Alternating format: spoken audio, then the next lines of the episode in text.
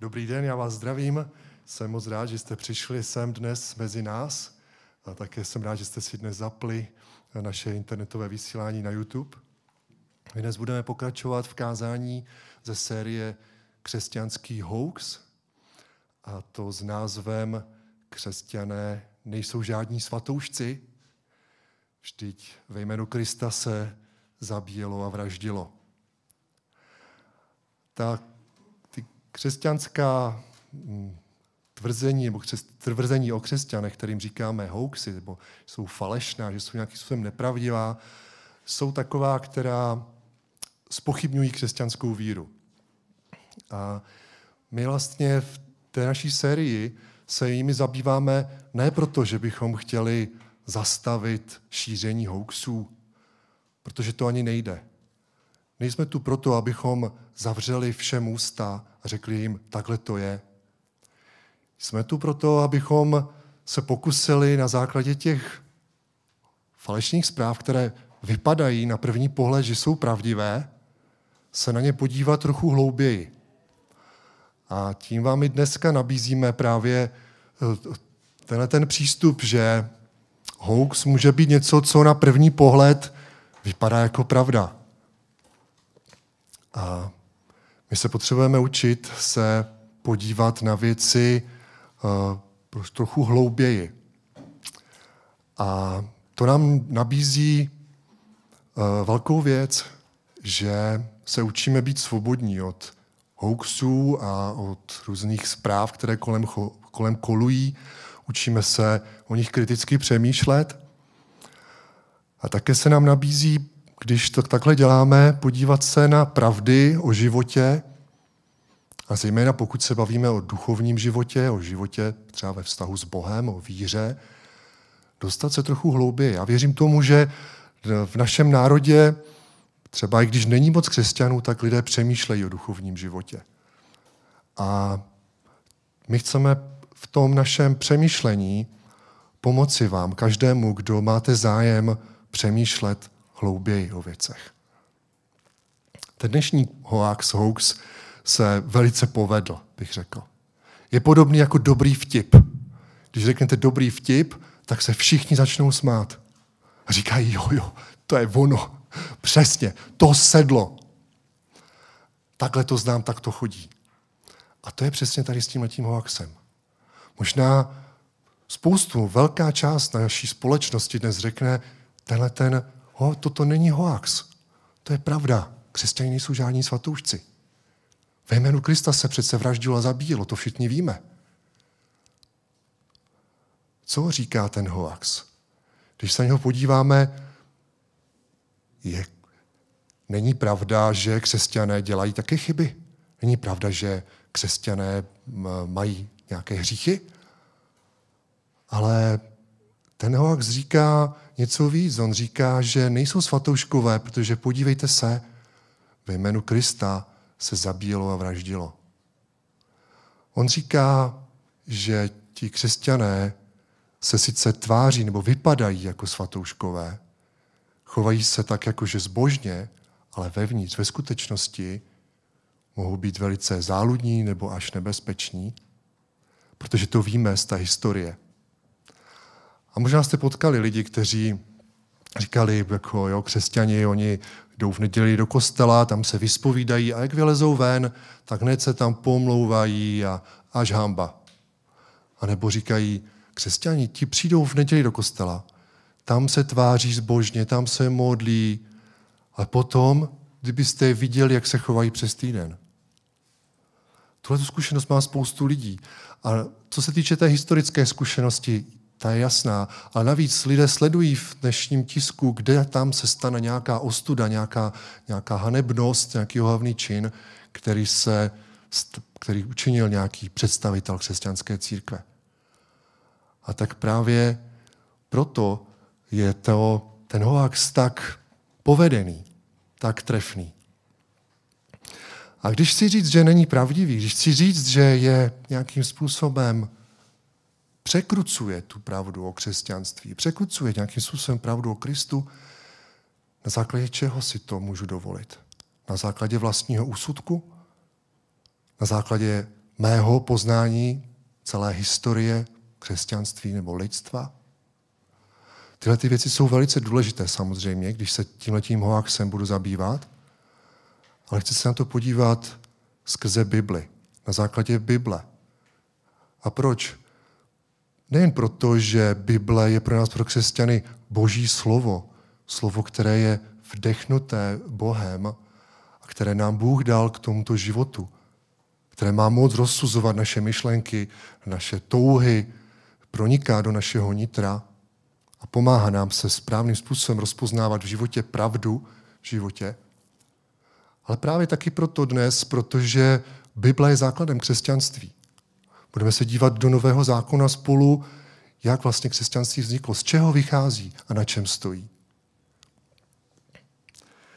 A jako první odkaz do Bible bych chtěl zmínit ze skutků Apoštolu z 11. kapitoly, verš 26.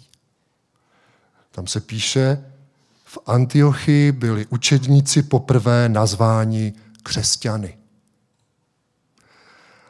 A ten překlad toho řeckého slova, který v originále zde je použitý autorem knihy skutků Lukášem, který, který doprovázel poštola Pavla, tak je použito řecké slovo christiání.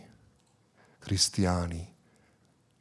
Které christiány slyšíte, jak zní podobně jako křesťané, nicméně v doslovném překladu znamená kristovci.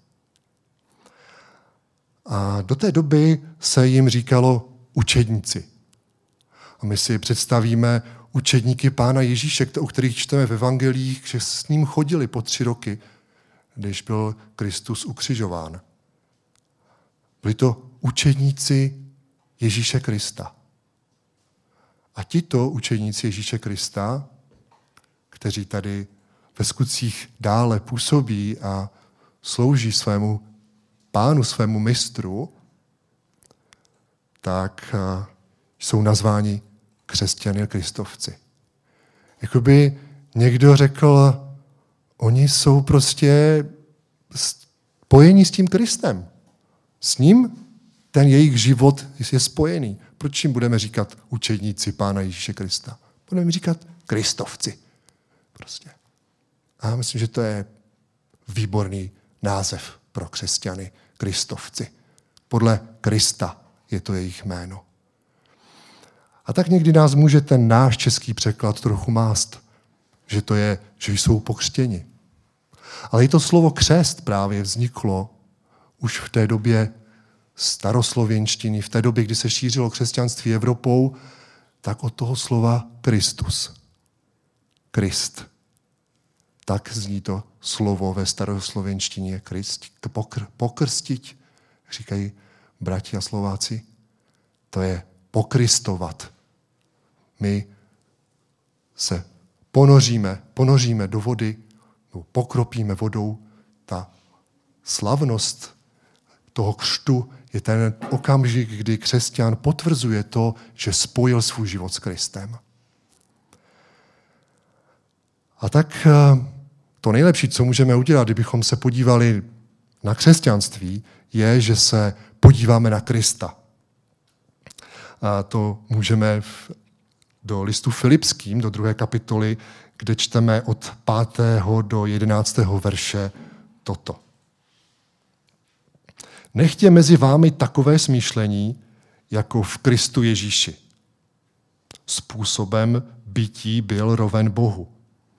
A přece na své rovnosti nelpěl, nýbrž sám sebe zmařil. Vzal na sebe způsob služebníka, stal se jedním z lidí. A v podobě člověka se ponížil, v poslušnosti podstoupil i smrt, a to smrt na kříži.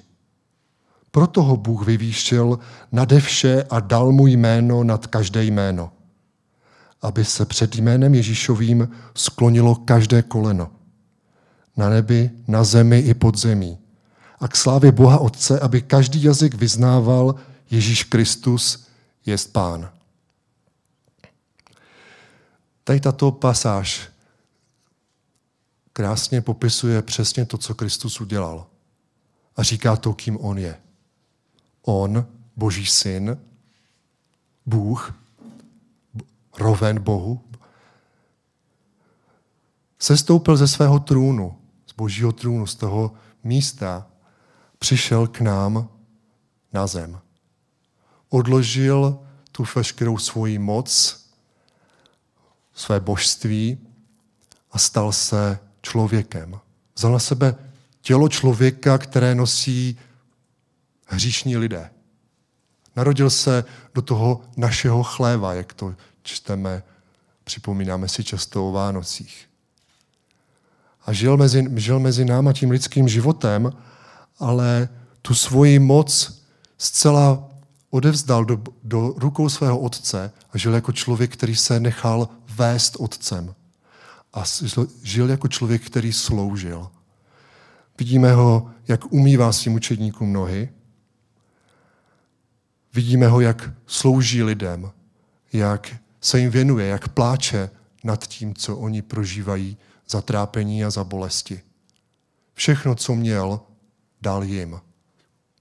Úplně vyprázdnil svůj život jako život člověka a to tak, že podstoupil smrt, ke kterého ho vedl jeho otec, a to smrt na kříži. A nejen, že to byla strašná smrt, kdy umí, umíral v obrovských bolestech, ale byla to smrt, kdy na něj Bůh vložil hříchy celého světa. A tak si vůbec nedovedeme představit, jaké to bylo pro božího syna, který zakoušel během svého života to, ten vztah, to chození se svým otcem, kdy se ho ptal, kdy mu Bůh odpovídal a najednou vysí na tom kříži a je tam sám. Oddělený od Boha. Proč? Protože nesl naše hříchy. Nesl tu tíhu a ten trest za naše hříchy. A tady nad tím se potřebujeme předně zamyslet. Co to pro nás znamená. V těch dalších verších čteme, že tím to neskončilo. Proto ho Bůh vyvýšil. Čteme, že Bůh svojí mocí, Ježíš už byl, Ježíš jako člověk byl mrtvý, vůbec nemohl nic dělat, tak Bůh svojí mocí ho vzkřísil. A Bůh svojí mocí ho pak vyvýšil na trůn a posadil ho ve, ve, po své pravici. Ho posadil otec, od kde dnes je. A zde tyto verše říkají i dál, co bude. Přijde den, kdy každý člověk se s ním setká.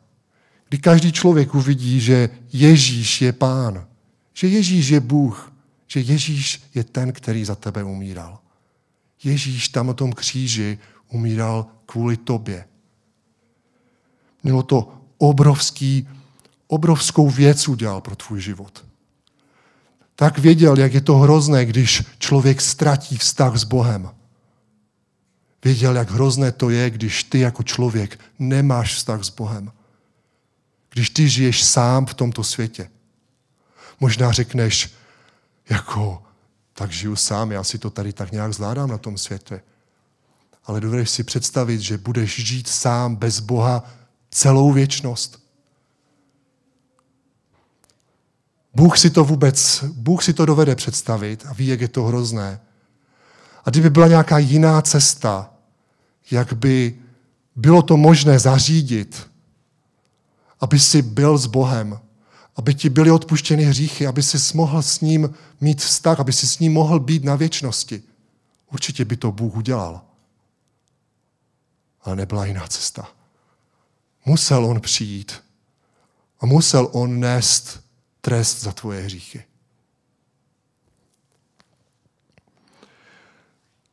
Tady toto, toto, tato zpráva, toto poselství, tomu říkáme my křesťané evangelium, že to je ta dobrá zpráva pro celé lidstvo. Pro každého.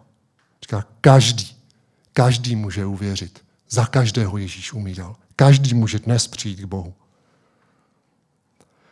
Tak tuto zprávu poštol Pavel v tom listu Filipský uvádí proto, aby řekl křesťanům, když jim ukazuje, říká jim, mějte lásku, mějte pokoru, dávejte přednost těm druhým, myslete, co slouží, jak sloužit druhým lidem, nejen sami sobě.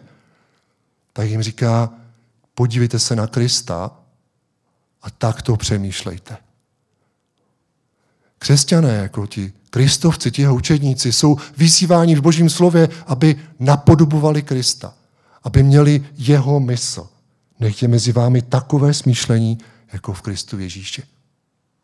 A o kousek dál, když se podíváme do třetí kapitoly listu Filipským, tak vidíme, jak to Pavel ve svém životě vyjadřuje. Jak on, je, jak on napodobuje Krista. Čteme ve třetí kapitole od 7. do 10. verše. Cokoliv mi bylo ziskem, to jsem pro Krista odepsal jako ztrátu. A vůbec všecko pokládám za ztrátu, neboť to, že jsem poznal Ježíše, svého pána, je mi nade všechno. Pro něho, pro něho jsem všechno ostatní odepsal a pokládám to za nic, abych získal Krista a nalezen byl v něm nikoli s vlastní spravedlností, která je ze zákona, ale s tou, která je z víry v Krista. Spravedlností z Boha, založenou na víře. Abych poznal jej a moc jeho skříšení i účast na jeho utrpení, beru na sebe podobu jeho smrti, abych tak dosáhl z mrtvých vstání. Není možné následovat, napodobovat Krista, být jeho učedníkem, být kristovcem nebo být křesťanem, aniž byste poznali Krista. Nikdo vás k tomu nebude nutit a už vůbec ne my. Znáš Krista? Ne tak, jakože nějakou historickou postavu. Jakože jich naše historie má spoustu, z kterých lidí si můžeš brát případ, kdo je ti vzorem, jehož výroky se ti líbí a nějakým způsobem se s nimi stotožňuješ. Tady mluvíme o poznání živého Krista. Jedině tak můžeš poznat jeho mysl a mít jeho mysl. Rozhodnout se, že chceš tak přemýšlet, jak on tě učí ve vztahu s ním. Pavel říká, že není nic většího na tomto světě, než poznat Krista. On popisuje ten svůj život. Říká, já jsem měl úžasné postavení. V té židovské společnosti, v které jsem žil, jsem jsem byl perla, jsem byl hvězda. Já jsem byl ten, který dodržoval to boží slovo, ten starý zákon. Já jsem světil všechny ty svátky. Já jsem to všechno usilovně se snažil činit, být tím dobrým člověkem. Ale pak jsem zjistil, že to ve vztahu s Bohem nemá žádnou cenu ta moje vlastní spravedlnost nikdy neodčiní to, že jsem hříšný a že hřeším. A tak říká, jako všechno to jsem, všechno to jsem od, prostě odhodil, to svoje postavení, to, to, to, co jsem měl, na čem jsem stavěl, to, kým jsem byl v očích lidí. A všechno jsem právě vírou vložil svůj život do Kristových rukou. Do toho do té jeho oběti, že on mě, jedině on mě může očistit. Jedině on mě může před Bohem ospravedlnit.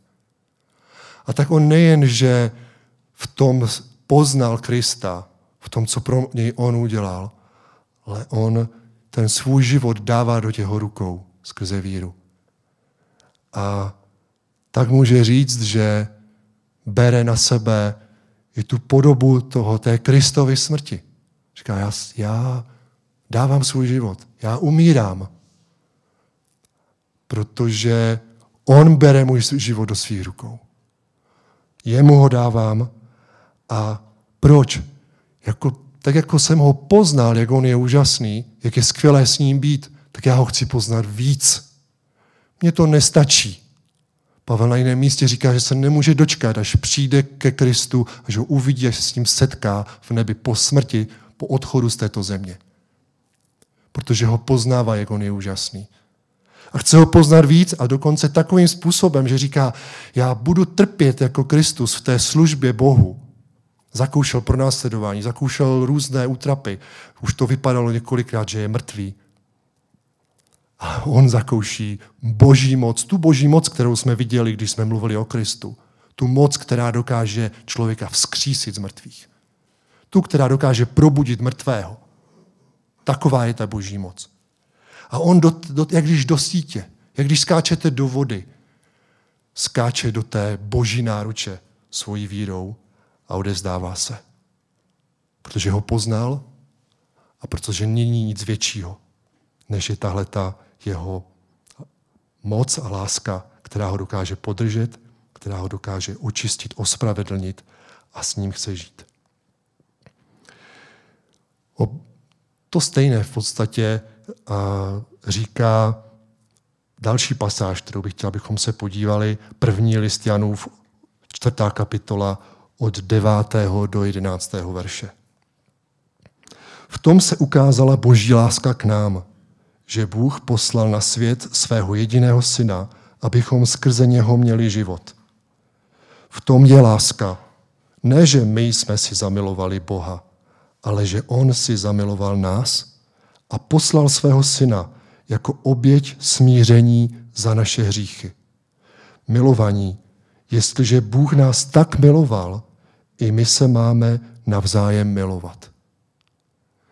Tady to stejné říká poštol Jan v Novém zákoně ve svém listu, že říká, v tom, co Ježíš udělal, se ukazuje boží láska k nám. Proto vám chceme říct dnes o Kristu. Proto si připomínáme to, co Kristus pro nás udělal, aby znovu, nebo možná poprvé, vás zasáhla boží láska. Ukázala se boží láska k nám. Jak moc tě Bůh miluje. Ukázal Bůh na Kristu, když jej poslal, aby zemřel jako oběť smíření za tvoje hříchy. Taková je ta boží láska. A my jsme vyzváni k tomu, abychom milovali stejným způsobem.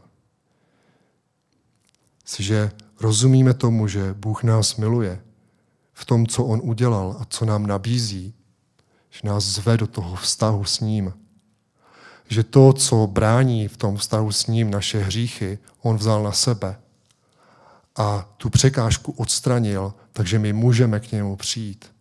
Můžeme ho poprosit za odpuštění hříchů. On vybojoval na kříži to odpuštění. Můžeme žít s ním už teď, tady na zemi. A můžeme žít s ním v nebi po celou věčnost. To je ta jeho láska. Ta láska, chce se tě dotknout. Dovolíš to Bohu, otevřeš mu své srdce, aby Bůh k tobě mluvil svojí láskou, kterou k tobě má, aby tě získal, aby se ti dal poznat, že On je živý, jako živý tě miluje.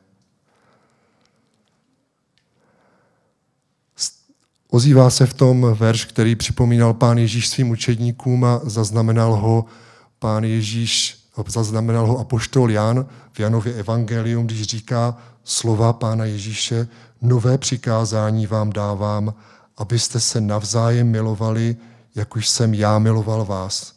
I vy se navzájem milujte. Ježíš nás vybízí, abychom my milovali druhé lidi tak, jak on miloval nás. To je výzva pro křesťanství. A teď mi zkuste do toho říct, jak je možné aby se ve jménu Krista vraždilo a zabíjelo a vůbec dělali nějaké prostě uh, hnusné věci.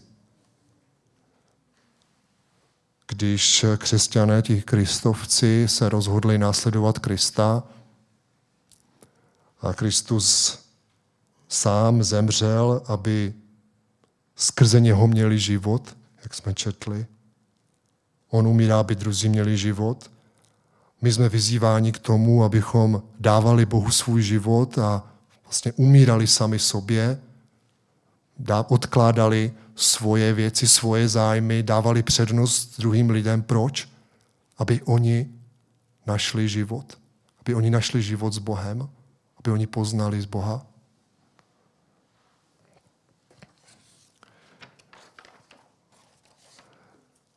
Nebo nechci teď soudit uh, všechny lidi, kteří se vydávali nebo byli křesťani a dělali špatné věci, ale chci ukázat na to, o čem je křesťanství.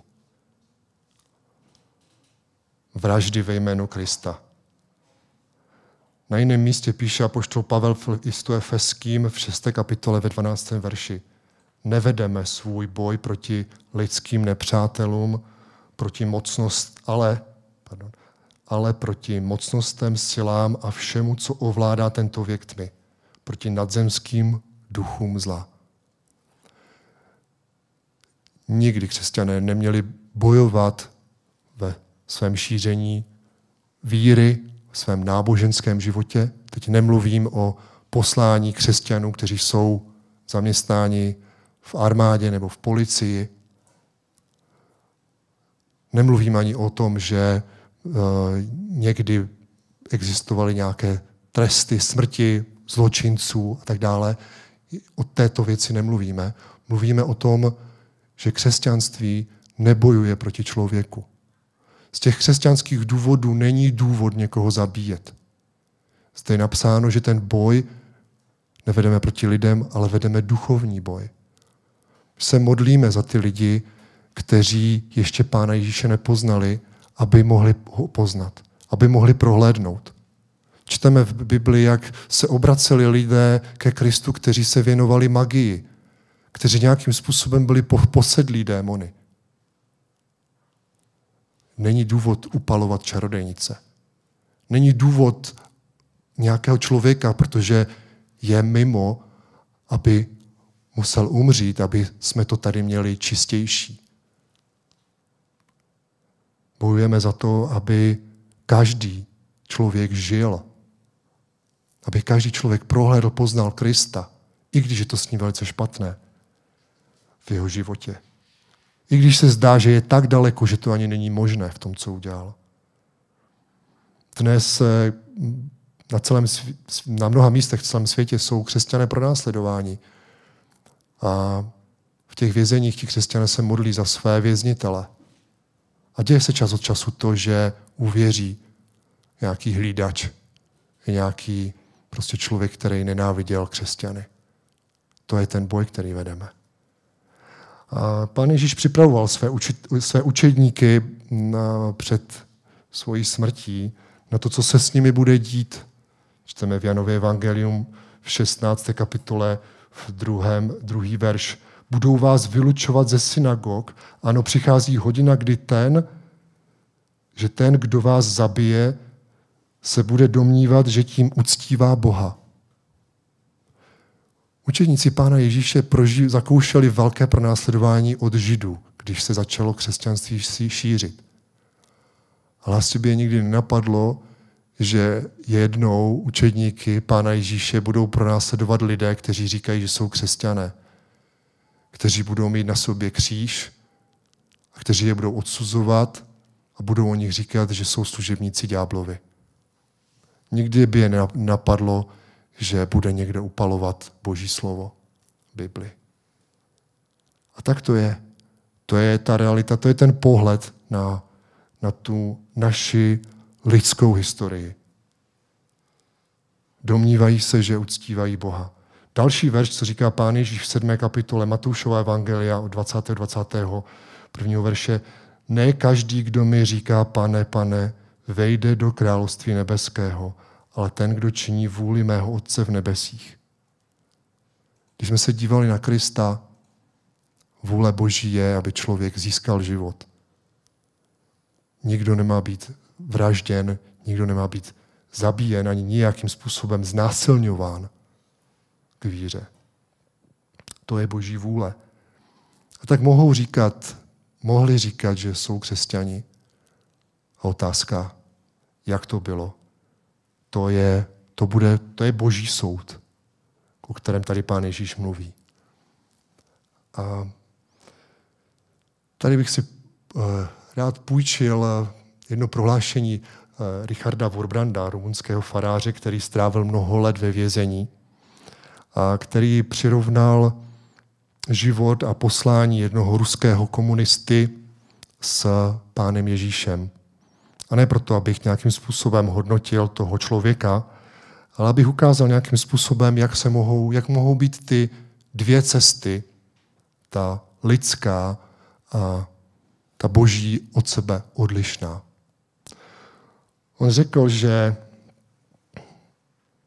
hm, Lenin miloval lidstvo tak, že pro blaho lidstva byl ochoten kohokoliv zavraždit. A na druhé straně vidíme Ježíše, který pro blaho lidstva byl ochotný být zavražděn. To je ten rozdíl. A jak jsem říkal, ne, nechci mluvit o tom komunismu, ale když se podíváme zpátky tou lidskou historií, objevují se zde nějaká hnutí, nějaké lidské projekty, které ve jménu třídní spravedlnosti nebo rasové, nějaké rasové čistoty, nebo dokonce i čistoty křesťanského učení, jsou schopni, ochotni zabíjet druhé lidi. Proč? Vypadá to tak dobře. My máme vymyšlené blaho, my to uvidíte, jak to bude skvělé, jenom potřebujeme odstranit pár lidí, kteří nám stojí v cestě.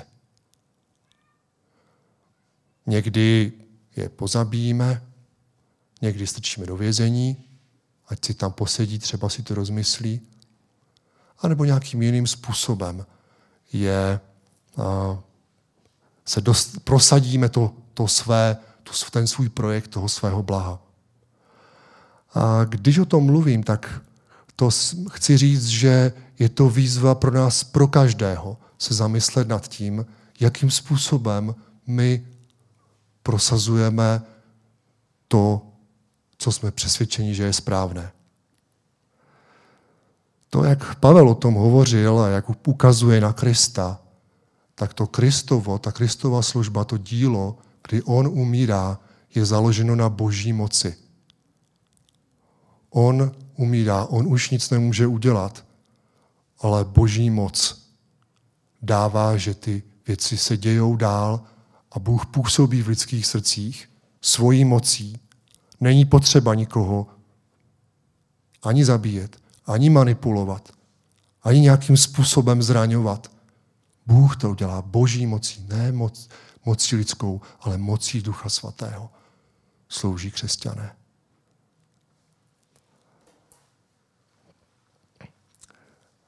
A tak se dostáváme k tomu, k tomu závěru vlastně té, toho našeho hříchu. Už v tom poznáváme vlastně, když mluvíme o té naší tendenci a jakési schopnosti si to prosazovat po svém, to, co si myslíme, že je správné, a manipulovat s lidmi a nějakým způsobem je prostě dávat stranou, takhle to tady chceme a ty mi tady zavazíš v tom. A mluvím o té naší říšnosti, tak se dostáváme k tomu poslednímu k téma, tomu poslednímu té myšlence toho, jak je to s, tím, s těmi námi jako svatoušky. Tváří se jako svatoušci, ale nejsou. Jak to je s námi? A tady bych se chtěl podívat do prvního listu Janova. A Jestli máte Bibli nebo vidíte ten odkaz, podívejte se do první kapitoly prvního listu Janova od sedmého verše a budeme číst až do druhé kapitoly šestého verše. Říkáme-li, že jsme bez hříchu, klameme sami sebe a pravda v nás není. Jestliže vyznáváme své hříchy, on je tak věrný a spravedlivý, že nám hříchy odpouští a očišťuje nás od každé nepravosti. Říkáme-li, že jsme nezřešili, děláme z něho lháře a jeho slovo v nás není. Proto vám píšu, děti moje, abyste nehřešili. Avšak zřešili kdo, máme u Otce přímluvce, Ježíše Krista Spravedlivého. On je smírnou obětí za naše hříchy a nejenom za naše, ale za hříchy celého světa. Podle toho víme, že jsme ho poznali, jestliže zachováváme jeho přikázání. Kdo říká, poznal jsem ho a jeho přicházání nezachovává, je lhář a není v něm pravdy.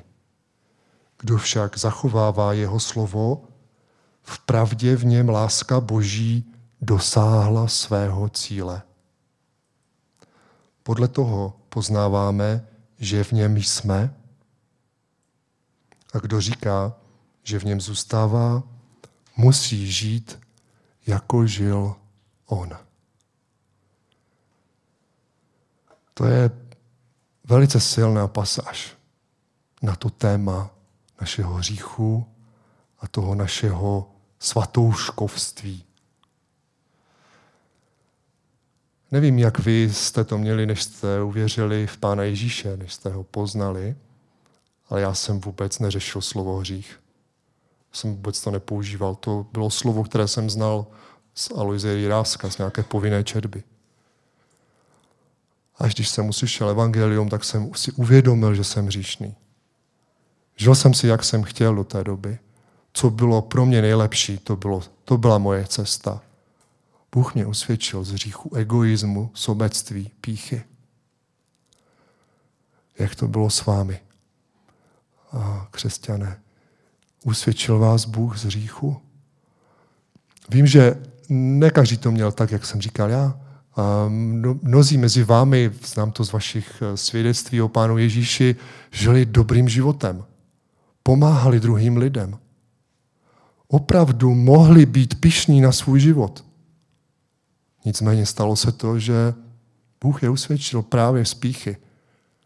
Bůh vás usvědčil z píchy a jako ukázal vám ten hřích a v podstatě to stejné, co mě tu hloubku našeho hříchu, tu jeho moc působit v našich vztazích negativně, zraňovat, tu naši schopnost zraňovat druhé lidi, tu moc našeho hříchu, která nás odděluje od Boha. Tak eh, nevím, jak eh, to vidíte, jestli jste nevěřící, jestli chápete, že něco děláte špatně, ale my křesťané, kteří jsme poznali Krista, jsme byli Kristem, Duchem Svatým, usvědčeni z hříchu. A dokonce se děje to, že čím déle s ním chodíme, tím více si uvědomujeme, že jsme hříšní. A jak hnusný hřích dokáže být. A ještě více nás to přitahuje a přibližuje k Bohu, aby jsme právě z jeho moci žili a z jeho moci překonávali hřích. Tady v této pasáži náš apostol Jan v Bibli vyzývá k tomu, abychom nemaskovali svůj hřích. Abychom si nehráli na svatoušky, ale abychom ho rozkrývali, abychom ho vyznávali. Něco v mém životě nefunguje. Co budu dělat? Budu se tvářit, že všechno funguje perfektně? Ne, budu prosit, pane, ukaž mi, co je tam vevnitř. Co je v mém srdci, co potřebuju vyznat. Potřebuju se odvrátit od svého hříchu, potřebuju ho rozkrýt a dopustit do toho Boha, to boží moc, aby mi pomohl ten hřích překonat. Vyznáváme své hříchy Bohu a pouštíme Boha do, do svého života, abychom hříchy mohli opustit. A tak možná opravdu někdo může říct, jako poukázat na něco, co se v našem životě moc nepovedlo. Ale my jsme se rozhodli následovat Krista a věříme tomu, že to odkrývání před Bohem našeho hříchu, toho, že my ho pouštíme do našeho srdce, povede k tomu, že my budeme proměňováni do Kristovy podoby, do té jeho svaté podoby. Vždyť on řekl, buďte svatí, jako já jsem svatý. To, co je zde napsáno, žijte, jako žil on, to je to stejné.